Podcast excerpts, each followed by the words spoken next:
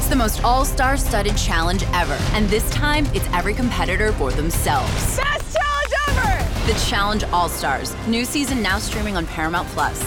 Go to ParamountPlus.com to try it free. Terms apply. You can now relive the best moments of the UEFA Champions League 24 7. The UEFA Champions League channel is a new 24 hour streaming channel serving non stop goals, highlights, and full match replays from the world's most prestigious club competition. Reminisce on your favorite moments, legendary players, and brilliant goals with the UEFA Champions League channel, streaming around the clock on Pluto TV and the CBS Sports app.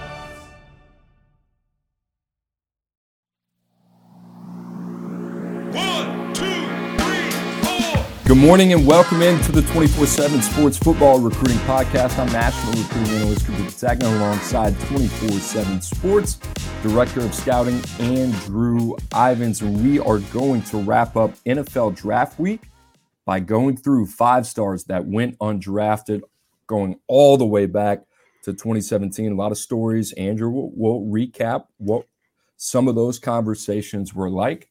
But Drew, a little tidbit on there before we get started. Our Brandon Marcello reporting that the Big 12 might play games in Mexico. You got a take on that? What do you what do you think on that? It seems like Big 12 is following in the footsteps of Roger Goodell in the NFL. I thought you were going to say Pac-12, right? Did they? Aren't they going to Australia or they went to Australia at some point? I'm all for uh, it. I just want some some social content with uh, you boys like Mexico. That's I don't a know. Super Troopers reference, by the way, for those of you who are not or not old enough to understand that. uh, just uh, it seems like they're going outside the box, right? Um, Marcello also reported on 24/7 Sports that they're going to do like in in-game interviews on the sidelines. I'm kind of interested in to see how how those would go. Uh, remember, UCF headed to the Big 12. Gus Malzahn, friend of the podcast, he was on the show, pretty buttoned up. I can't imagine him just knocking out a sideline interview in the middle of a game. But hey, um, maybe that's the future.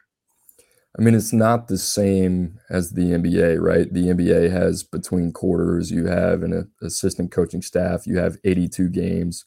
These guys are veterans. Like for your attention not to be on your team, and I'm not saying that a head coach can't make 20, 30 seconds to a minute for an interview during the game, but like where where's that going to come? TV timeout? Like that would that would make the most sense, right? Have to be a TV timeout, come back, air the game, and then also air the interview at the same time. I, it, I have a hard time wrapping my head around seeing an interview why the game is happening. Yeah, but I, I will I, say, like, sorry, I, I I will say, like, I like the outside the box thinking by the Big Twelve, right? Yeah, for sure. NFL played some some games in Mexico, right? And didn't we just get a baseball game uh, somewhere in, mm. in, in Mexico? We got games in Mexico. We got games in Germany. We obviously have games in London. I don't know if college football is going to go so international. Notre Dame in Ireland, right? FSU's in Ireland next season as well. Florida State in Ireland. Yeah, that's. I, I, wonder if there's any untapped markets in, in college football we're not thinking about, but super fascinating there. You know, the game that I really enjoyed watching last year, week zero, I believe. Lance, correct me if I'm wrong. Vandy in Hawaii. Yeah, I think I, that was early season. I don't know if it was week zero. It was a fun game. I think it had to be week zero or week one. It, it was one of the two, but that was fun. Vandy coming out with the new logo. Barton Simmons in the game big win for them. All right, Drew, should we get into uh, a topic that was suggested by a friend of mine? Shout out to Josh Cox, West Coast scout, Cleveland Browns. He said, Hey, you guys should go back through and take a look at the guys that were unsuccessful, the guys that did not get drafted, the guys that you had ranked high. Well, it's a great exercise, and sometimes that's how you learn. And before we get started with that, I want to make sure to Remind you, subscribe to the 24 7 Sports Football Recruiting Podcast. Leave a rating, leave a review, guys. We appreciate you listening. Also, I'm in a remote location, air quotes, New Orleans. That means New Orleans. New Orleans, you take the good with the bad. Not great Wi Fi down here, is what it is. A lot of Florida man vibes, but we're dealing with it. So if I go out, Andrew's going to pick up the slack. I'll come back in, and then we'll just kind of fill time. All right, Drew. Let's talk 2017. A guy that you were pretty eager to well, talk about. Set the set the stage. Nine nine five stars undrafted. Right. From 2017 to 2020, is that correct? Right. Draft eligible guys that had declared. Nine of them not selected. Pretext for the context. All right, we ready to go? Yeah. Okay, 2017, Hunter Johnson. Who remembers Hunter Johnson? Number 30 player overall, number two pro style passer in 2017, according to the 24 7 Sports Composite, number one player in Indiana.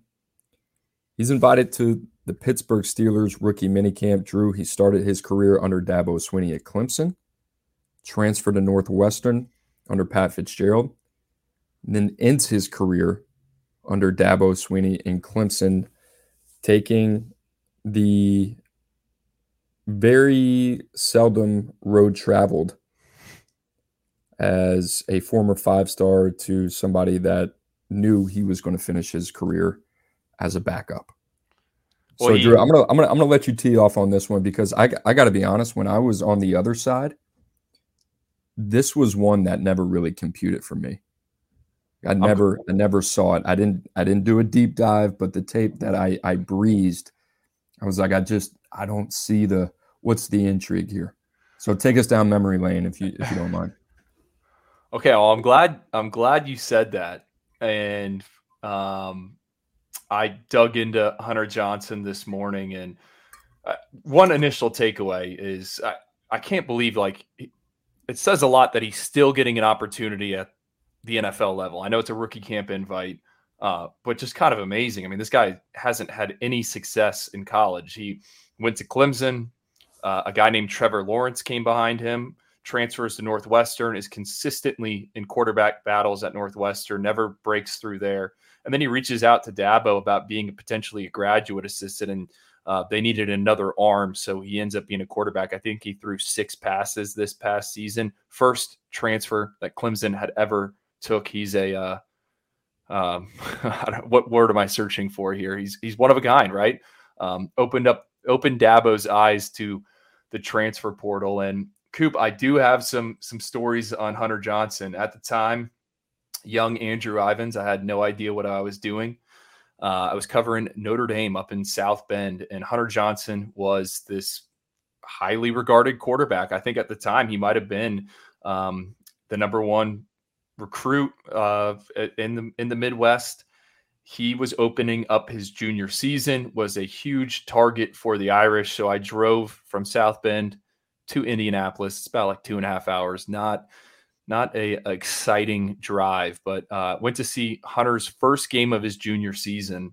Uh, he was at Brownsburg High School, and I will never forget. Uh, his team lost 55-34, kind of a shootout game. Hunter threw three touchdowns, three interceptions. So we drive all the way down here um, to see him, and he would not meet with the media after the game. He was so upset um, you know, I'll leave it at that. He was he was pretty pretty upset in terms of uh, red face after the game. Didn't do any interviews. Ended up committing to Clemson or excuse me to Tennessee three days after that game. Eventually flips to Clemson. So I always thought it was kind of weird just how he reacted to that loss um, and took it. That always stuck with me. Just Hunter Johnson. Just I don't know. It it didn't feel like kind of a kind of a killer out there. Um, felt like maybe the moment was a little too big for him and he kind of broke down a little bit. So I'll never forget that about Hunter. And then Coop, when you start digging into his profile and what he did at the high school level in Indiana, I mean, there are red numbers everywhere, all up and down. Uh, three year starter at Brownsburg, 16 and 15 record. Like, you know, you're supposed to be the dude, right? We had Mark Pantoni come on here and talk about how important it is to be a, a winning a winning quarterback. I, from what I could gather, he was 16 and 15, 53.7% completion percentage.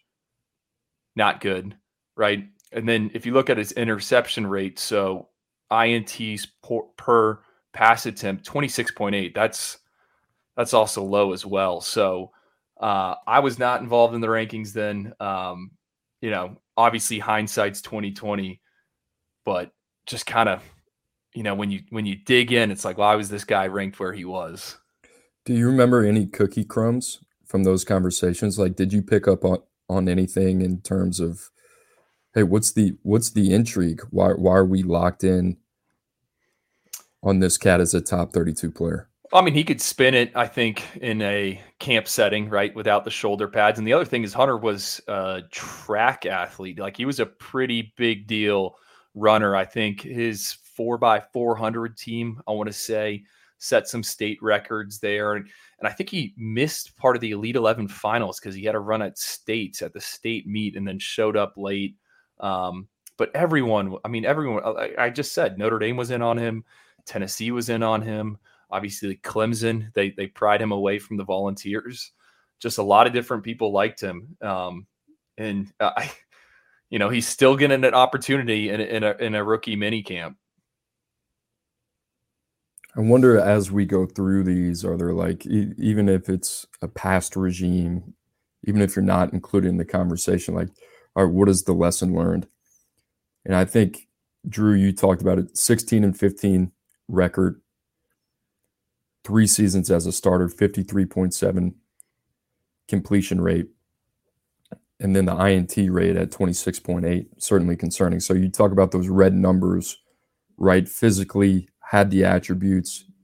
You can certainly fall in love, if you want to call it the pre draft process at the high school level. So that that was an interesting one. I just remember watching him on the tape when I was 2017. That that I think I was at Cincinnati at the time.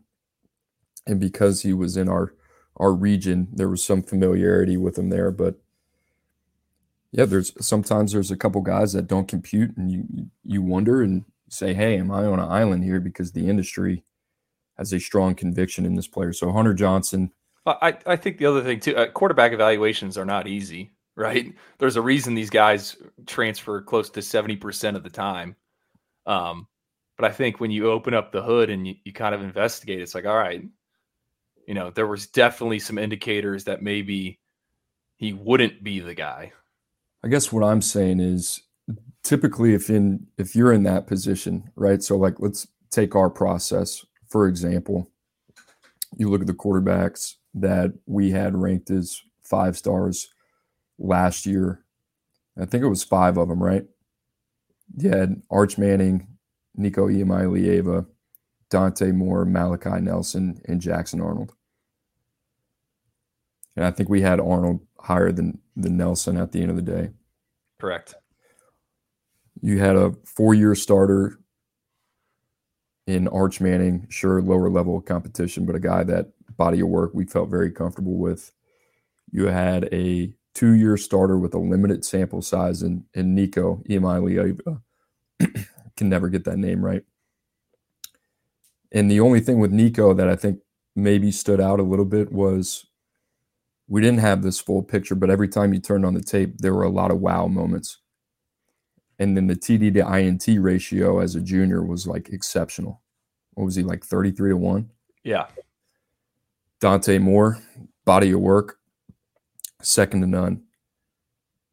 Then you go to Jackson Arnold, two years as a starter, Denton Ryan, checked every box, not only from an athletic standpoint, from from a completion rate standpoint, and then not to mention on the ground as well. He was he was different than every other quarterback. And then Malachi Nelson at Los Alamitos. If you wanted to knock his game, maybe you could talk about him throwing the football to Makai Lemon and DeAndre Moore and a very open offense but also another guy over the last two years of his high school career, very productive, right? So I guess I guess what I'm saying is there would have to be some reference point in the evaluation process that was so convincing to be able to overlook that win loss record and that completion percentage. And I guess what I'm saying is from a physical trait standpoint, there was nothing about Hunter Johnson on the field that wowed you when you looked at the tape, at least in my opinion. Right. And I I got to throw up a tag and flag right here. DeAndre Moore was at St. John Bosco, did not catch passes from Malachi as Nelson. A, as, a, as a senior, he transferred. DeAndre Moore was at Los Alamitos as a junior. Oh, okay. Okay. All right. I stand corrected. I just didn't want, you know, the West Coasters coming at you. I'll tell you what, if those are the type of Petagna flags we're throwing, we're in the weeds. That's a good spot to be, right? Uh, um, I, last thing I'll say on Hunter Johnson, I think this can kind of be a theme here with this guy that was probably ranked high early on. Okay, early on, you fall in love with the multi-sport stuff. That you know, a lot of the quarterbacks that were just drafted, multi-sport guys, um, and someone that you know would never. The rankings weren't fluid enough, and he was never adjusted to be where he should have been after his senior season. I think that's a theme with some of these guys. Ranked high early on, never moved from that spot. Um, but I know if in our current setup in our operation, if we were going through and we saw those senior numbers, that would be a, a massive red flag. Before we move on, I think this is a very critical point. I think not just the industry, but I think collegiate programs as a whole have gotten a lot better when it comes to this what I noticed early on in my career in college football, a lot of teams did not invest a lot of time in senior tape. And if you were one of those teams that did, you could really gain an advantage because there's still that growth and development that takes place from a junior to senior season. And we see a lot of these teams, especially the ones at the top, with a lot of late takes in their class or guys flipping from other programs or doing diligence on maybe teams in the Power Five that are at a lower level, and you start to kind of see the college football hierarchy start to take place. That has gotten better, but not a lot of teams still evaluate through the senior year. They set their board, which is why the junior tape is so critical for a lot of players because there's not a lot of teams sprinting all the way through the finish line. So I, I find that pretty fascinating, a point that's relevant when you're talking about Hunter Johnson. Well, if I'm in a recruiting department around the country, I'd be invested into documenting, writing up senior evaluations as much as I could, given the current uh, movement with the transfer portal. I mean, how many guys from the the class of 2023 have already entered and ended up at other schools? We just saw that what Braxton Myers went through spring at Ole Miss. Bam, now he's at Purdue. I mean, that's just one off the top of my head, but when did that happen? Yeah, exactly. That that happened this like in the past two weeks. Wow. How about that? What I'm saying, I didn't, know, already, know that. If you already have an eval on that guy, how much right. easier is it? Interesting. All right, Drew, for um, nervousness of not getting the pronunciation right, you want to introduce our, our next prospect? Khalan Laborn. Is that? I, I, think I'm right. Yeah, I think you're right. I just it's going back and forth in my. I'm in my head about these pronunciations. It's all right, man. Oyster boys, we just roll with it. all right, take us away.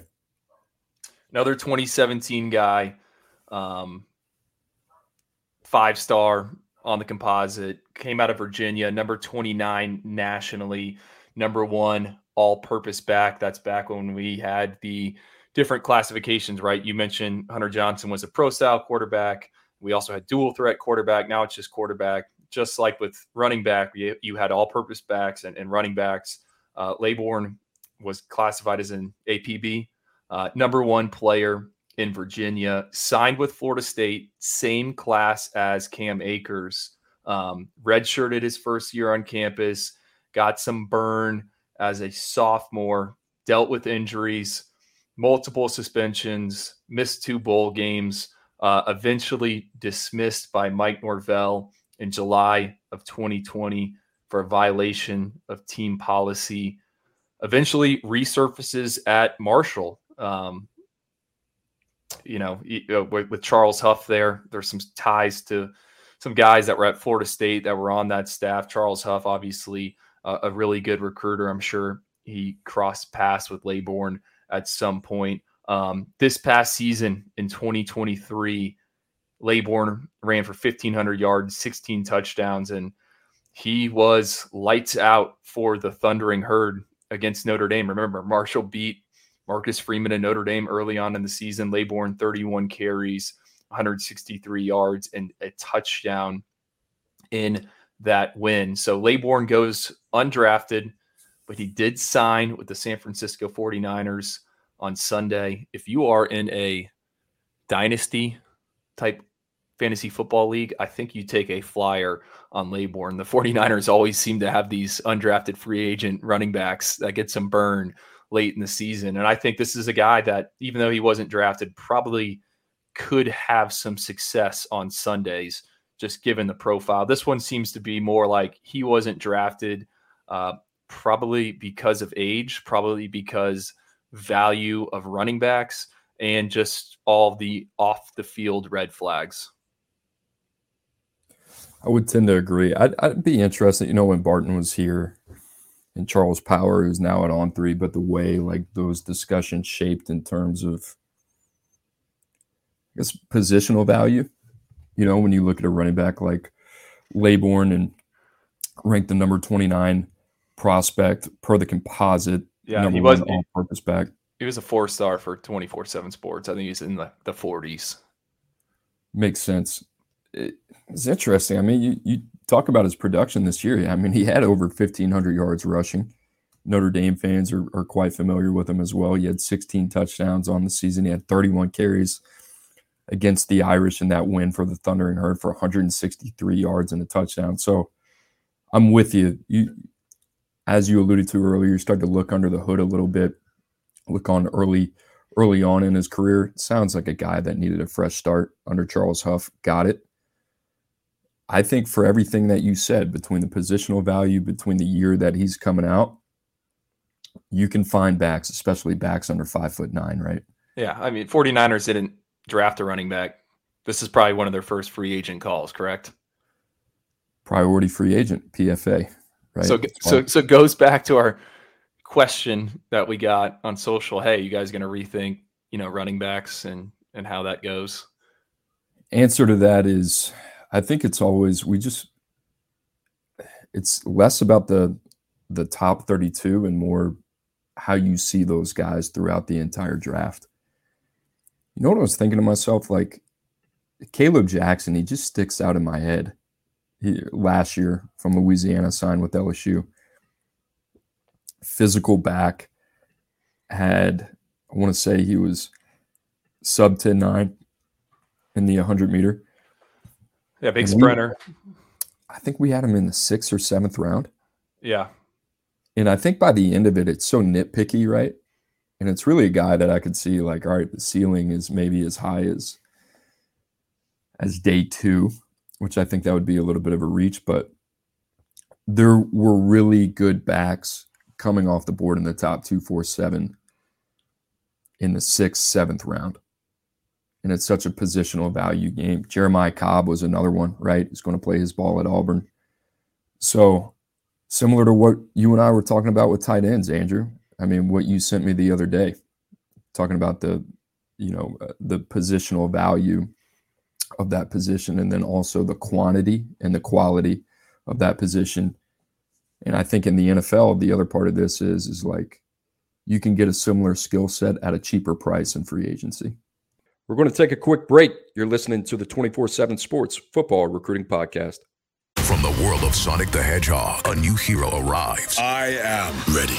Is there anyone stronger? No. Ha! Tougher? No. Funnier? I do not make jokes, I make warriors. Knuckles, now streaming only on Paramount Plus. Yes! You can now relive the best moments of the UEFA Champions League 24 7. The UEFA Champions League channel is a new 24 hour streaming channel serving non stop goals, highlights, and full match replays from the world's most prestigious club competition. Reminisce on your favorite moments, legendary players, and brilliant goals with the UEFA Champions League channel streaming around the clock on Pluto TV and the CBS Sports app.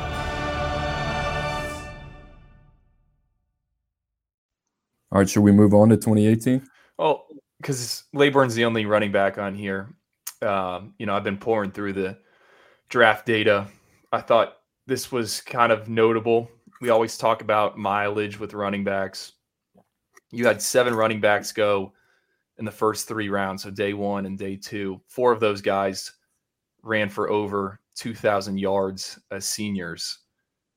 All four of them over 11 yards per carry. Thought that was notable. And of those seven, only one of them sub 11 in the 100 meter dash.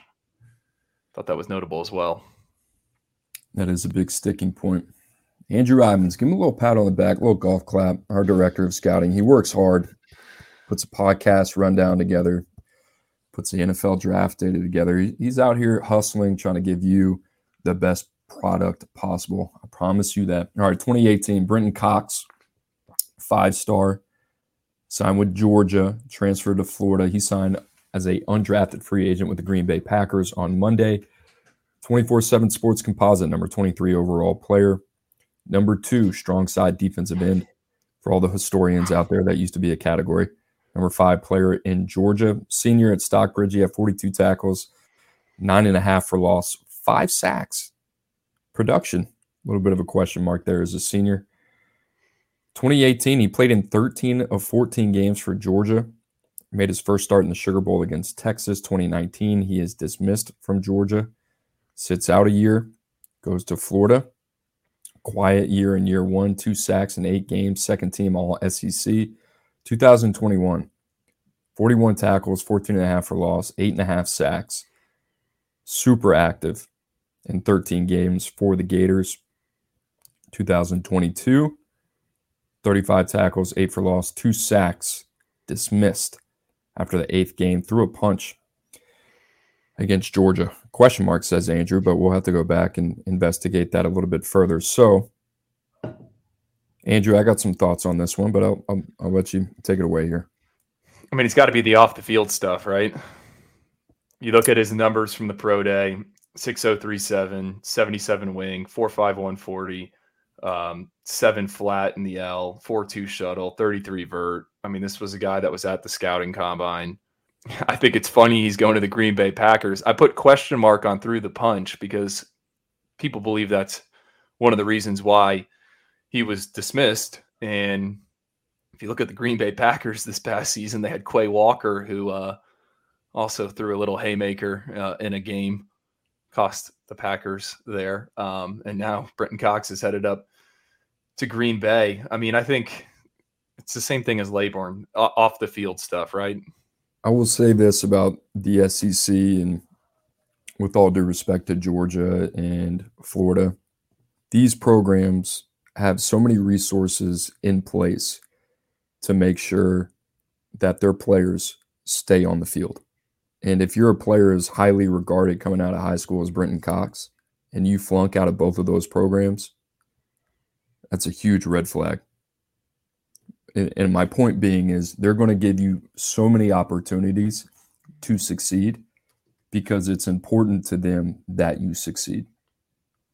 So the opportunity cost situation for Brenton Cox to be a guy that had eight and a half sacks in 2021 and is a huge contributor contributor on that defense and a guy that Billy Napier certainly needs in year one for him to get the boot yeah, for sure. And then to go to the combine at 259 pounds and run a 4.51 and a 4.2 shuttle and a seven flat L drill and not get drafted, there's, uh, I would have to assume that there's some serious red flags there. I mean, just one more thing on on Cox. It's like, man, he played for Georgia, right? We talked about Tyrique Stevenson, who started off at Georgia, goes to Miami, gets drafted. Uh, Ameer Speed was another guy, corner, was at Georgia, went to Michigan State. He was drafted. I mean, man, go back to what would be 2019, 2020. I mean, how many NFL guys were there in Athens? I know it's we keep saying it, but yeah, something it's a secret sauce over there. It's really not that much of a secret. They just do it better than everybody else. All right, Drew, this one was kind of a head scratcher. I, I kind of went back and forth, and I'm like, all right, Interesting. You know, this guy, BJ Foster. Yeah, I don't I, like. I don't know. I don't know where to chalk this one up to. And I and I'm not super familiar mm. with BJ Foster right. coming well, out.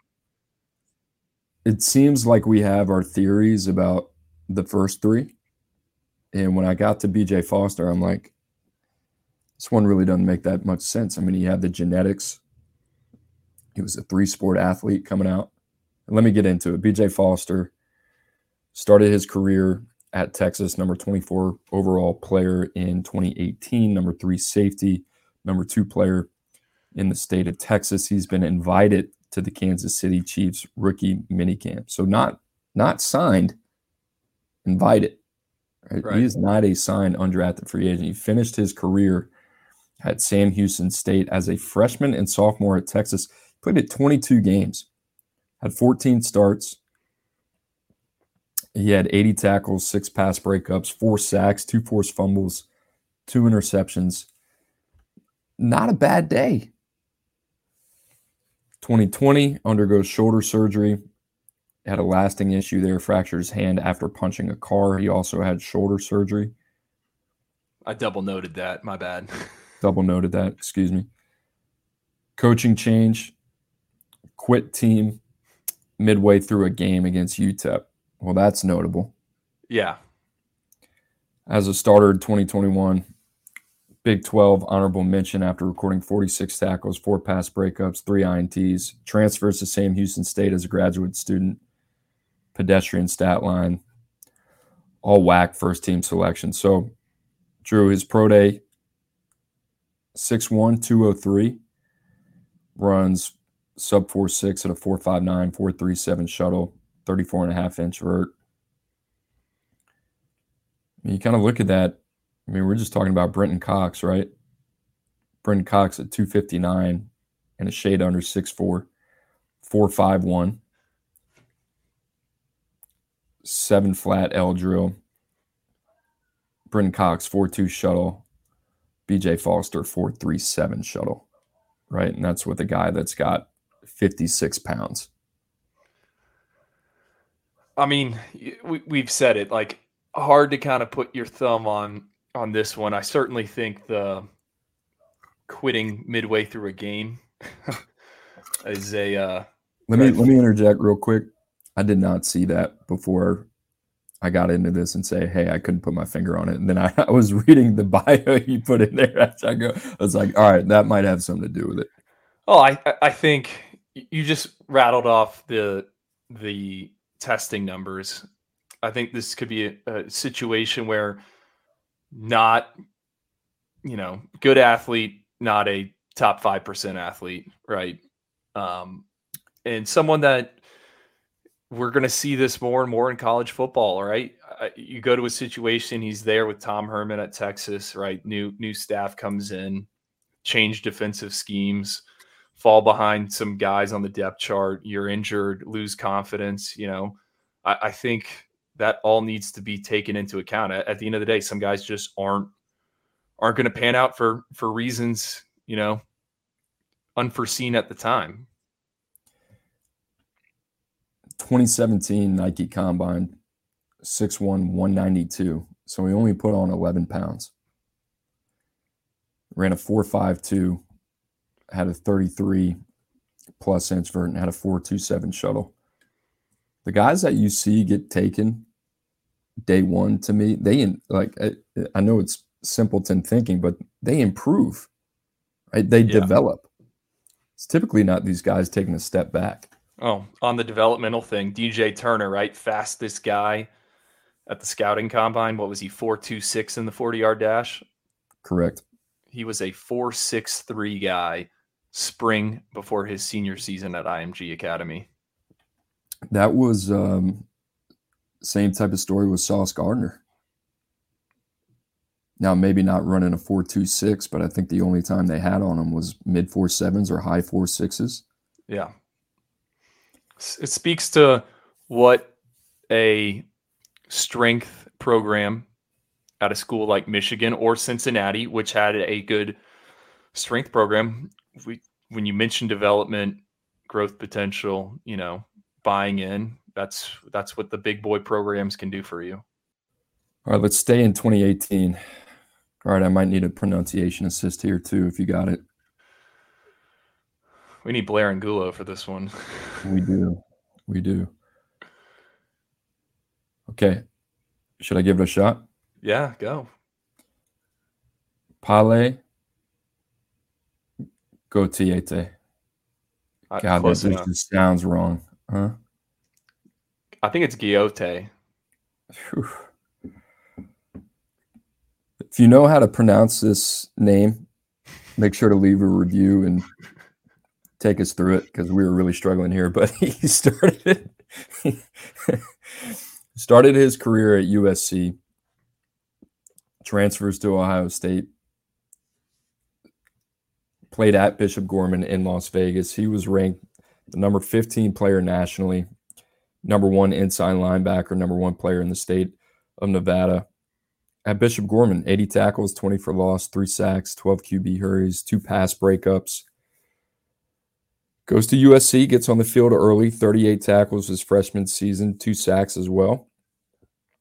After his sophomore year, he transfers to Ohio State and then has really seen the field sparingly. So, never saw more than 19 snaps in any of the appearance, uh, his appearances in Columbus.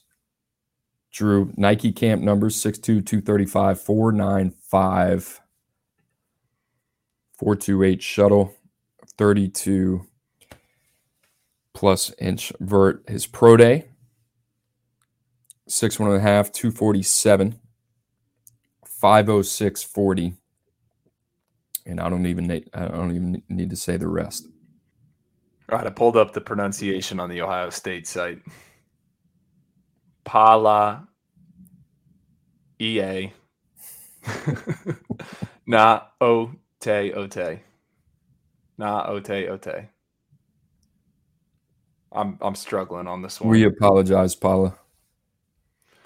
Um, you were doing the reaction in the background, red flags, red flag, red flag numbers. Um, I also think with this kid, someone that was probably ranked too high and was never moved off of at a big time program like Bishop Gorman. That's when guys like Bubba Bolden were there, um, Brevin Jordan, Tate Martell, Dorian Thompson Robinson playing some wide receiver.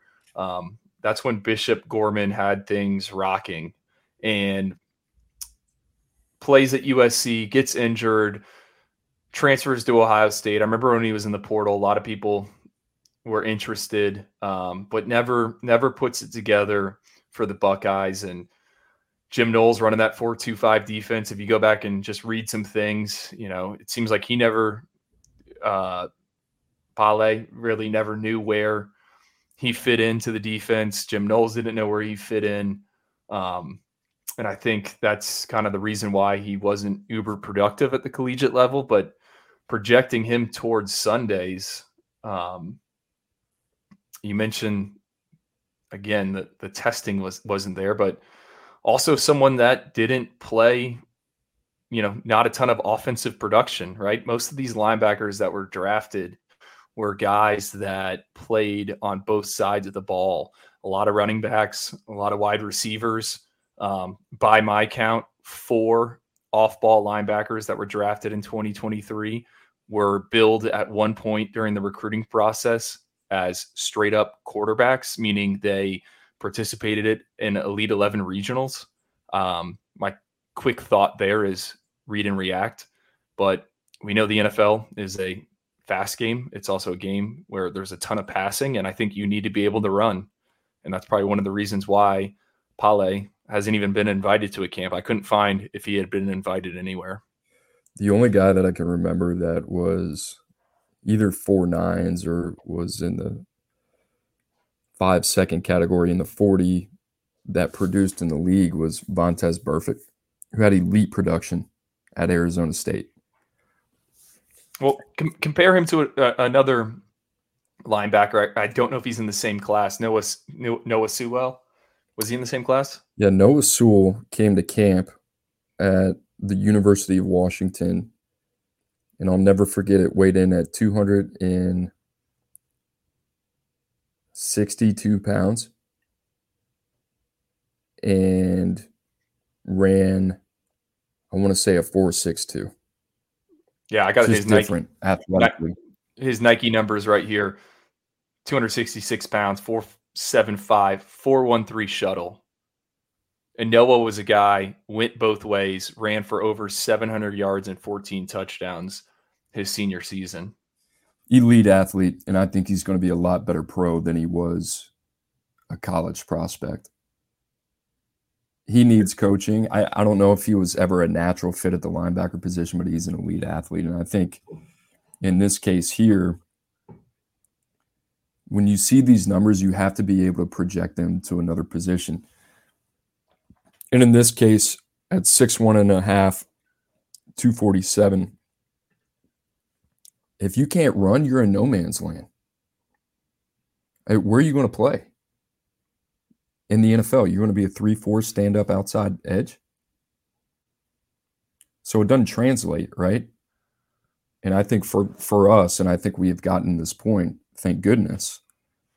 But when you see those numbers, they they just don't compute when you're projecting Sunday players. Those are what we call red numbers. That means they are below 50% of NFL starters average at the position. So they're in the 30 to 10% range. So tough pill to swallow there. But if you could go back, I think that one, Andrew, is pretty pretty evident, right, on the miss.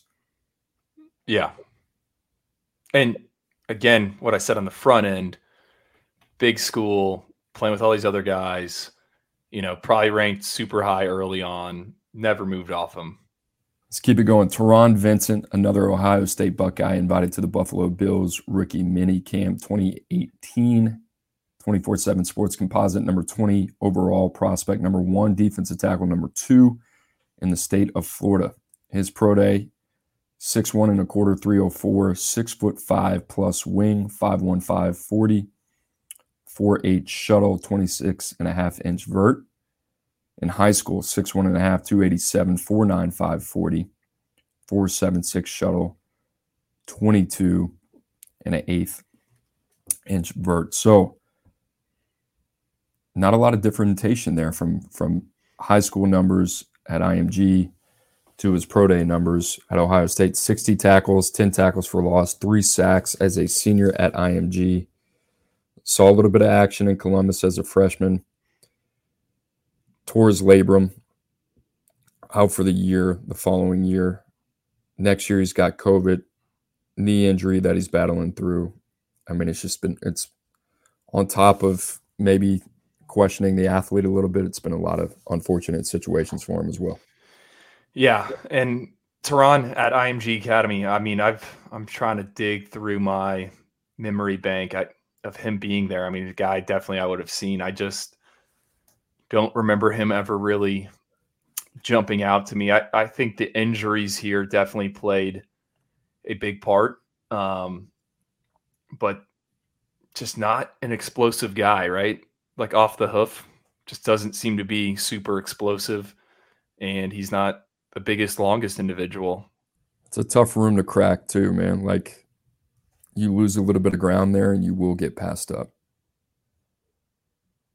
In terms of what Larry Johnson's bringing in that defensive line room. So, and good for him sticking out his career at Ohio State because I, I, I do want to say there's nine players on this list, seven of them. Seven of them did not end their career where they initially signed out of high school. Right? Taron Vincent, you got to you got to give it to him for sticking it out at Ohio State. Says a lot about the culture there at Ohio State too, as well.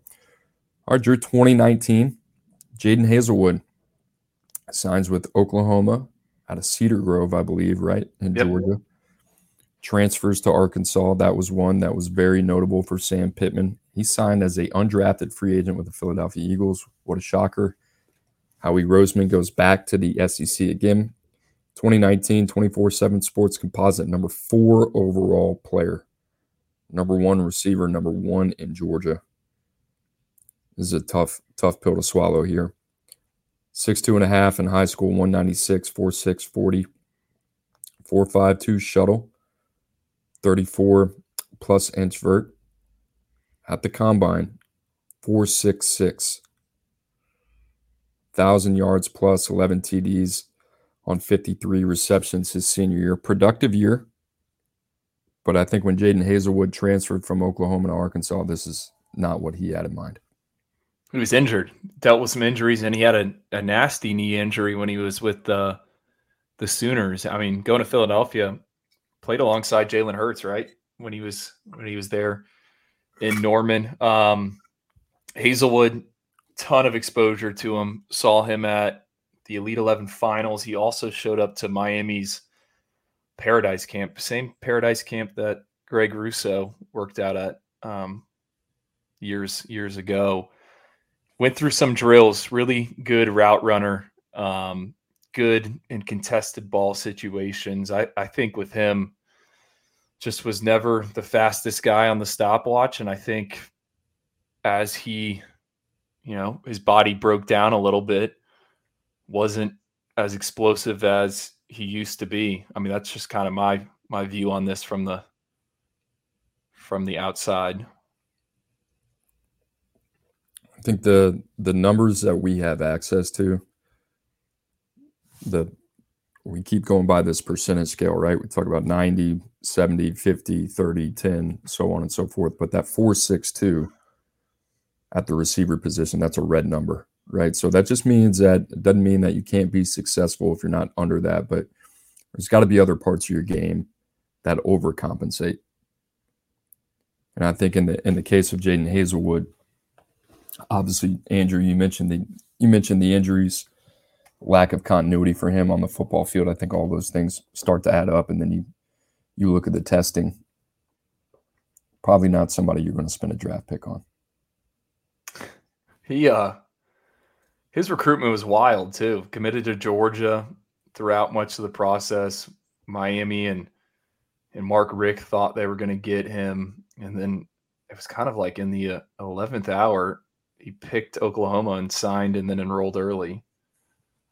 His crystal ball had 22 different predictions, not the different schools, but 22, 22 different forecasts from quote unquote recruiting experts. You don't see that anymore. Yeah, I'll say this. You know, Chris Petersen had this old adage that he used to say all the time, and he truly believed in it. But when it came to character, he said, recruits tell you who they are. You just have to listen to them.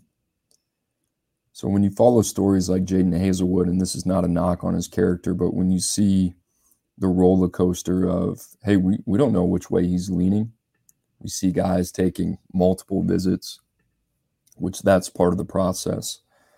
But we see guys committing, flipping. To me, that's just an indicator of what their career is going to be. You know, I mentioned a lot of these guys, seven of the nine that we mentioned here were transfers. And I think in today's era of college football, it's so much more prevalent. So, Coop, Haselwood released his top five with like custom cleats that he wore in, in the state title game.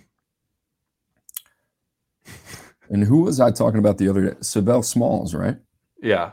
Same way. Like by the time you're done with Savell Smalls' recruitment, it's like, quite honestly, we don't really care where you go. You're exhausted, burn You're out. exhausted, you know. And by the time you get them on campus, now you got to go through the D recruitment process. Like whatever just transpired over the last two to three years, it's over. It's not the same. Now you're in a locker room. And you got to work to fit in. Different time in college football. All right, Drew, let's uh two more, then let's get out of here. 2020, Eli Ricks. I think this was a big surprise for a lot of people. Number 14 overall player in 2020, according to the 24-7 sports composite. Number two corner, number two player in California, played his ball at Mater Dei and IMG, correct? Yes. Signed as an undrafted free agent with Philadelphia Eagles. Here's one I was really familiar with. Studied him a lot during my time at Washington. I think we knew quite early that that was not going to be one that we were going to be involved with. But I love this guy as a player. And if you were to tell me he would go undrafted, I, you know, I, I, I would have been fairly confident that he would have been a day one or day two draft pick. I think with him, though, you want to look under the hood. Kind of surprised a lot of people goes to LSU. Transfers, I believe, after one year or two years to Alabama.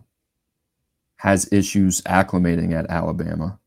I think he actually played pretty well, started to click in the last four games of the season or so for the Tide. Then declares and didn't put up the best numbers in an undrafted free agent. What surprises me about him not no one taking taking him is length rem- remains king in the NFL in the secondary, specifically on the perimeter, right? Talking about a guy who's over six two, correct? I just, I mean, what, what what do you what do you what do you think it is? I think he's got a lot of trying to find out the way to phrase it. I think he's got a lot of baggage. I think he had a lot of baggage at LSU. I think he had a lot of baggage in the recruiting process. And I think he had a lot of baggage at Alabama that they just tolerated. And I think he's high maintenance. Back to the the length at corner. I think this is fascinating. 22 of the 36 corners draft, drafted were over six foot. Only two were under 5'11. excuse me, only two were under 5'10. Who were they? Do we know? Uh, Tomlinson, who's came out of TCU, related to um, LaDainian Tomlinson. I, am drawing a blank on his front name. And then the other one, Clark Phillips. Think about how productive you have to be. What I think is crazy is essentially in the NFL right now, a lot of these base defenses, you have a slot defender, right? And they're still looking for guys that are over 5'11 to play in the slot. It's a height, weight, speed game. I know. No, I know. I'm just saying though, but I'm I'm thinking about it a little bit. I mean, we've seen guys sub 5'10 have impact and have a productive career. To me, they just get they continue to get phased out like you really, you really got to be special. I mean, Clark Phillips is a very, very good football player, and I think that's fascinating for us because how many, how many guys do we have to consider in the top two, four, seven that are under five foot ten? A lot. You know, it was interesting. Cole Martin was one of those guys last and he, year, and he made plays in Oregon spring game. I think he had a a big hit or an interception. I can't remember what I read. Good football player, very instinctive had the track and field data as well. Was a three phase player. It's like, yeah, you you love him, but what's your confidence level in him getting drafted? Right? He's an outlier, so you kind of play the odds. Last one here, Andrew Rakim Jarrett, Maryland, 2020, number 27 overall, number four receiver, number one player in Washington, D.C. Signed as an undrafted free agent with the Tampa Bay Buccaneers. What do you remember about him? remember him at the Under Armour game in practices. Think he made some plays. Um, and then I just remember him flipping out of nowhere from LSU to to Mike Locksley. That was a big win for Locks there in that. What are we in 2020 cycle? 2020. This one's interesting, right? I always thought watching him in high school, I didn't know how much better he was going to get. I'm like, here's this guy physically developed. He was already two, over 200 pounds and he tested well. But in terms of the frame, I didn't think that there was that much more room in terms of athletic and physical potential. Production was okay in his last year at Maryland, the year before. I think that was his strongest year in 2021. But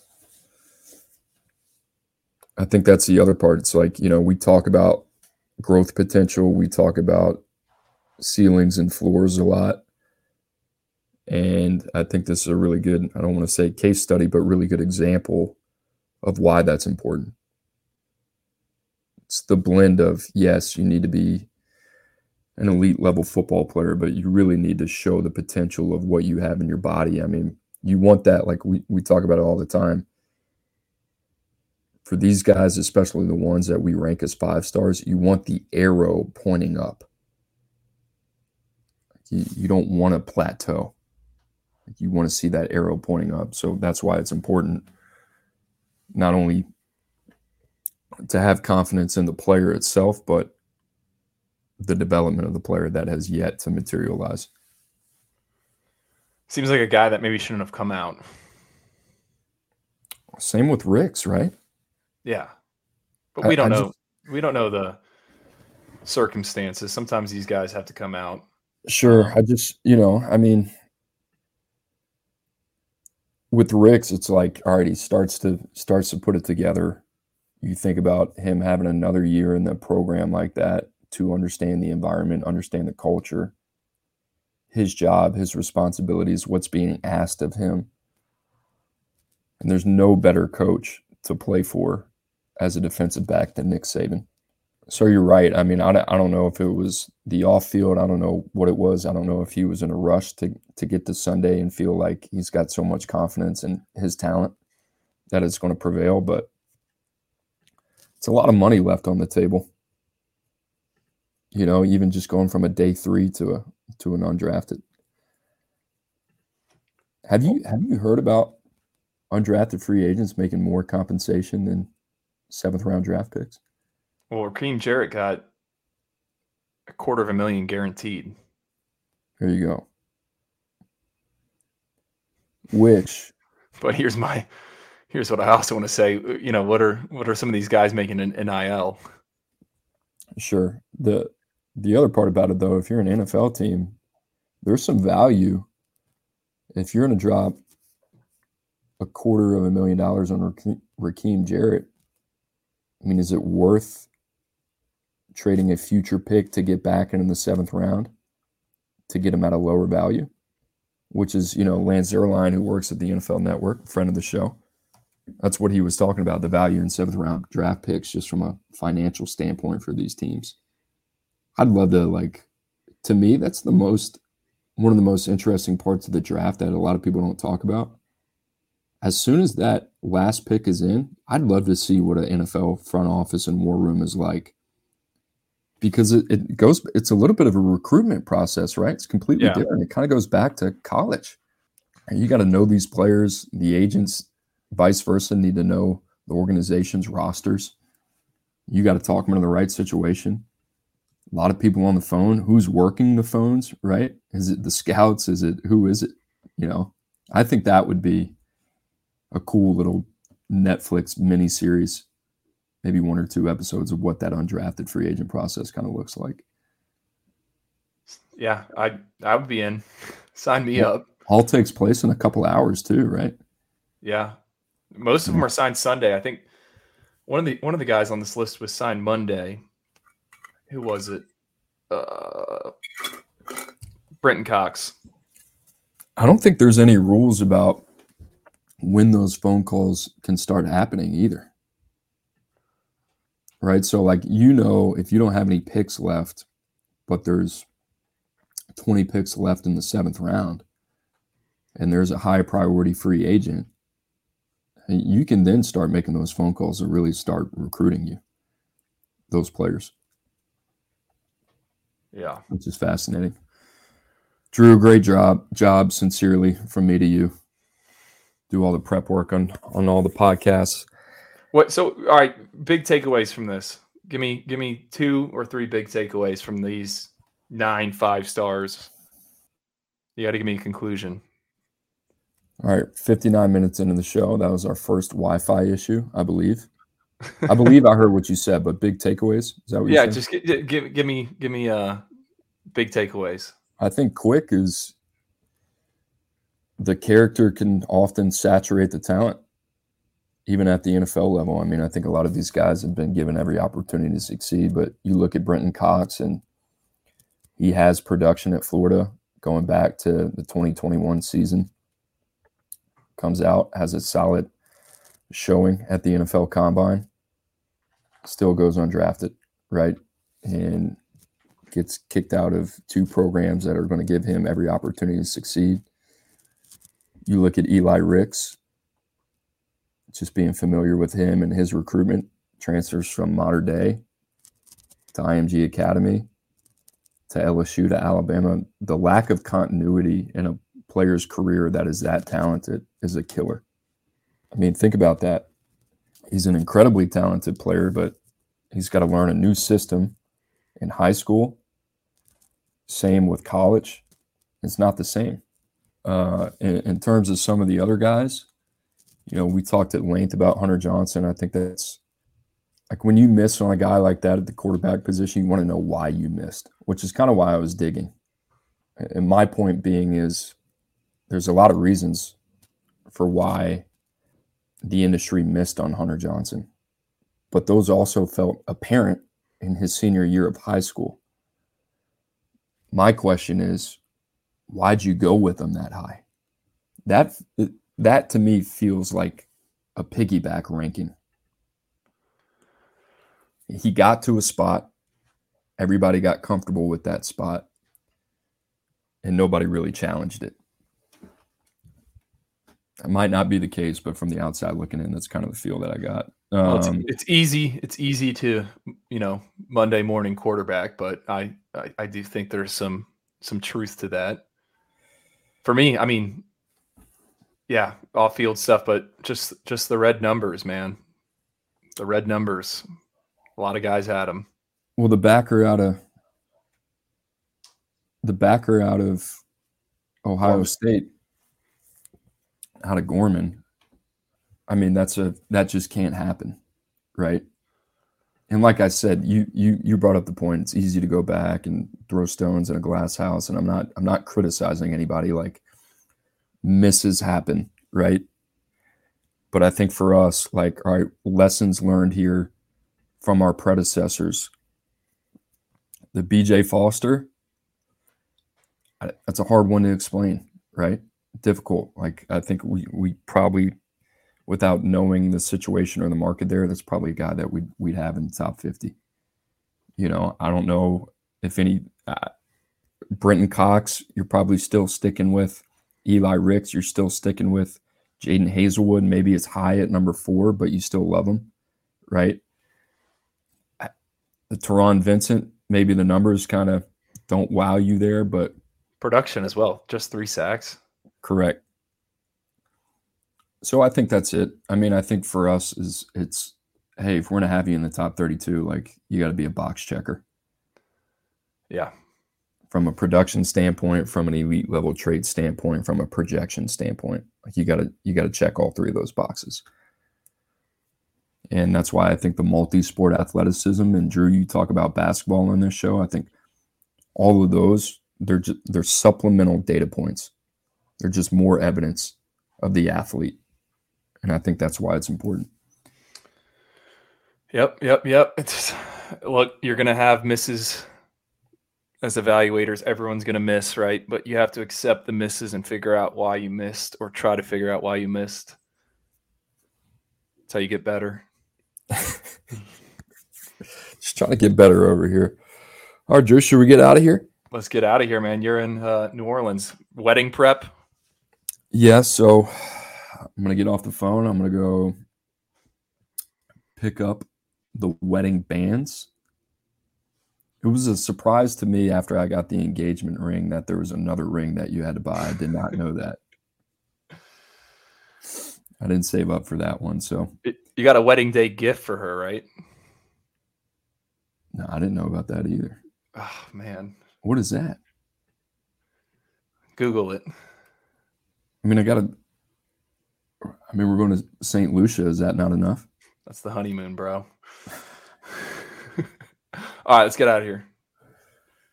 All right, guys, we appreciate you listening to the show as always. Make sure to subscribe to the show wherever you find your podcast, Spotify, Apple. For our director of scouting, Andrew Ivins, for producer Lance Glenn, I'm Cooper Petagna. I hope you join us next week. Thanks for listening.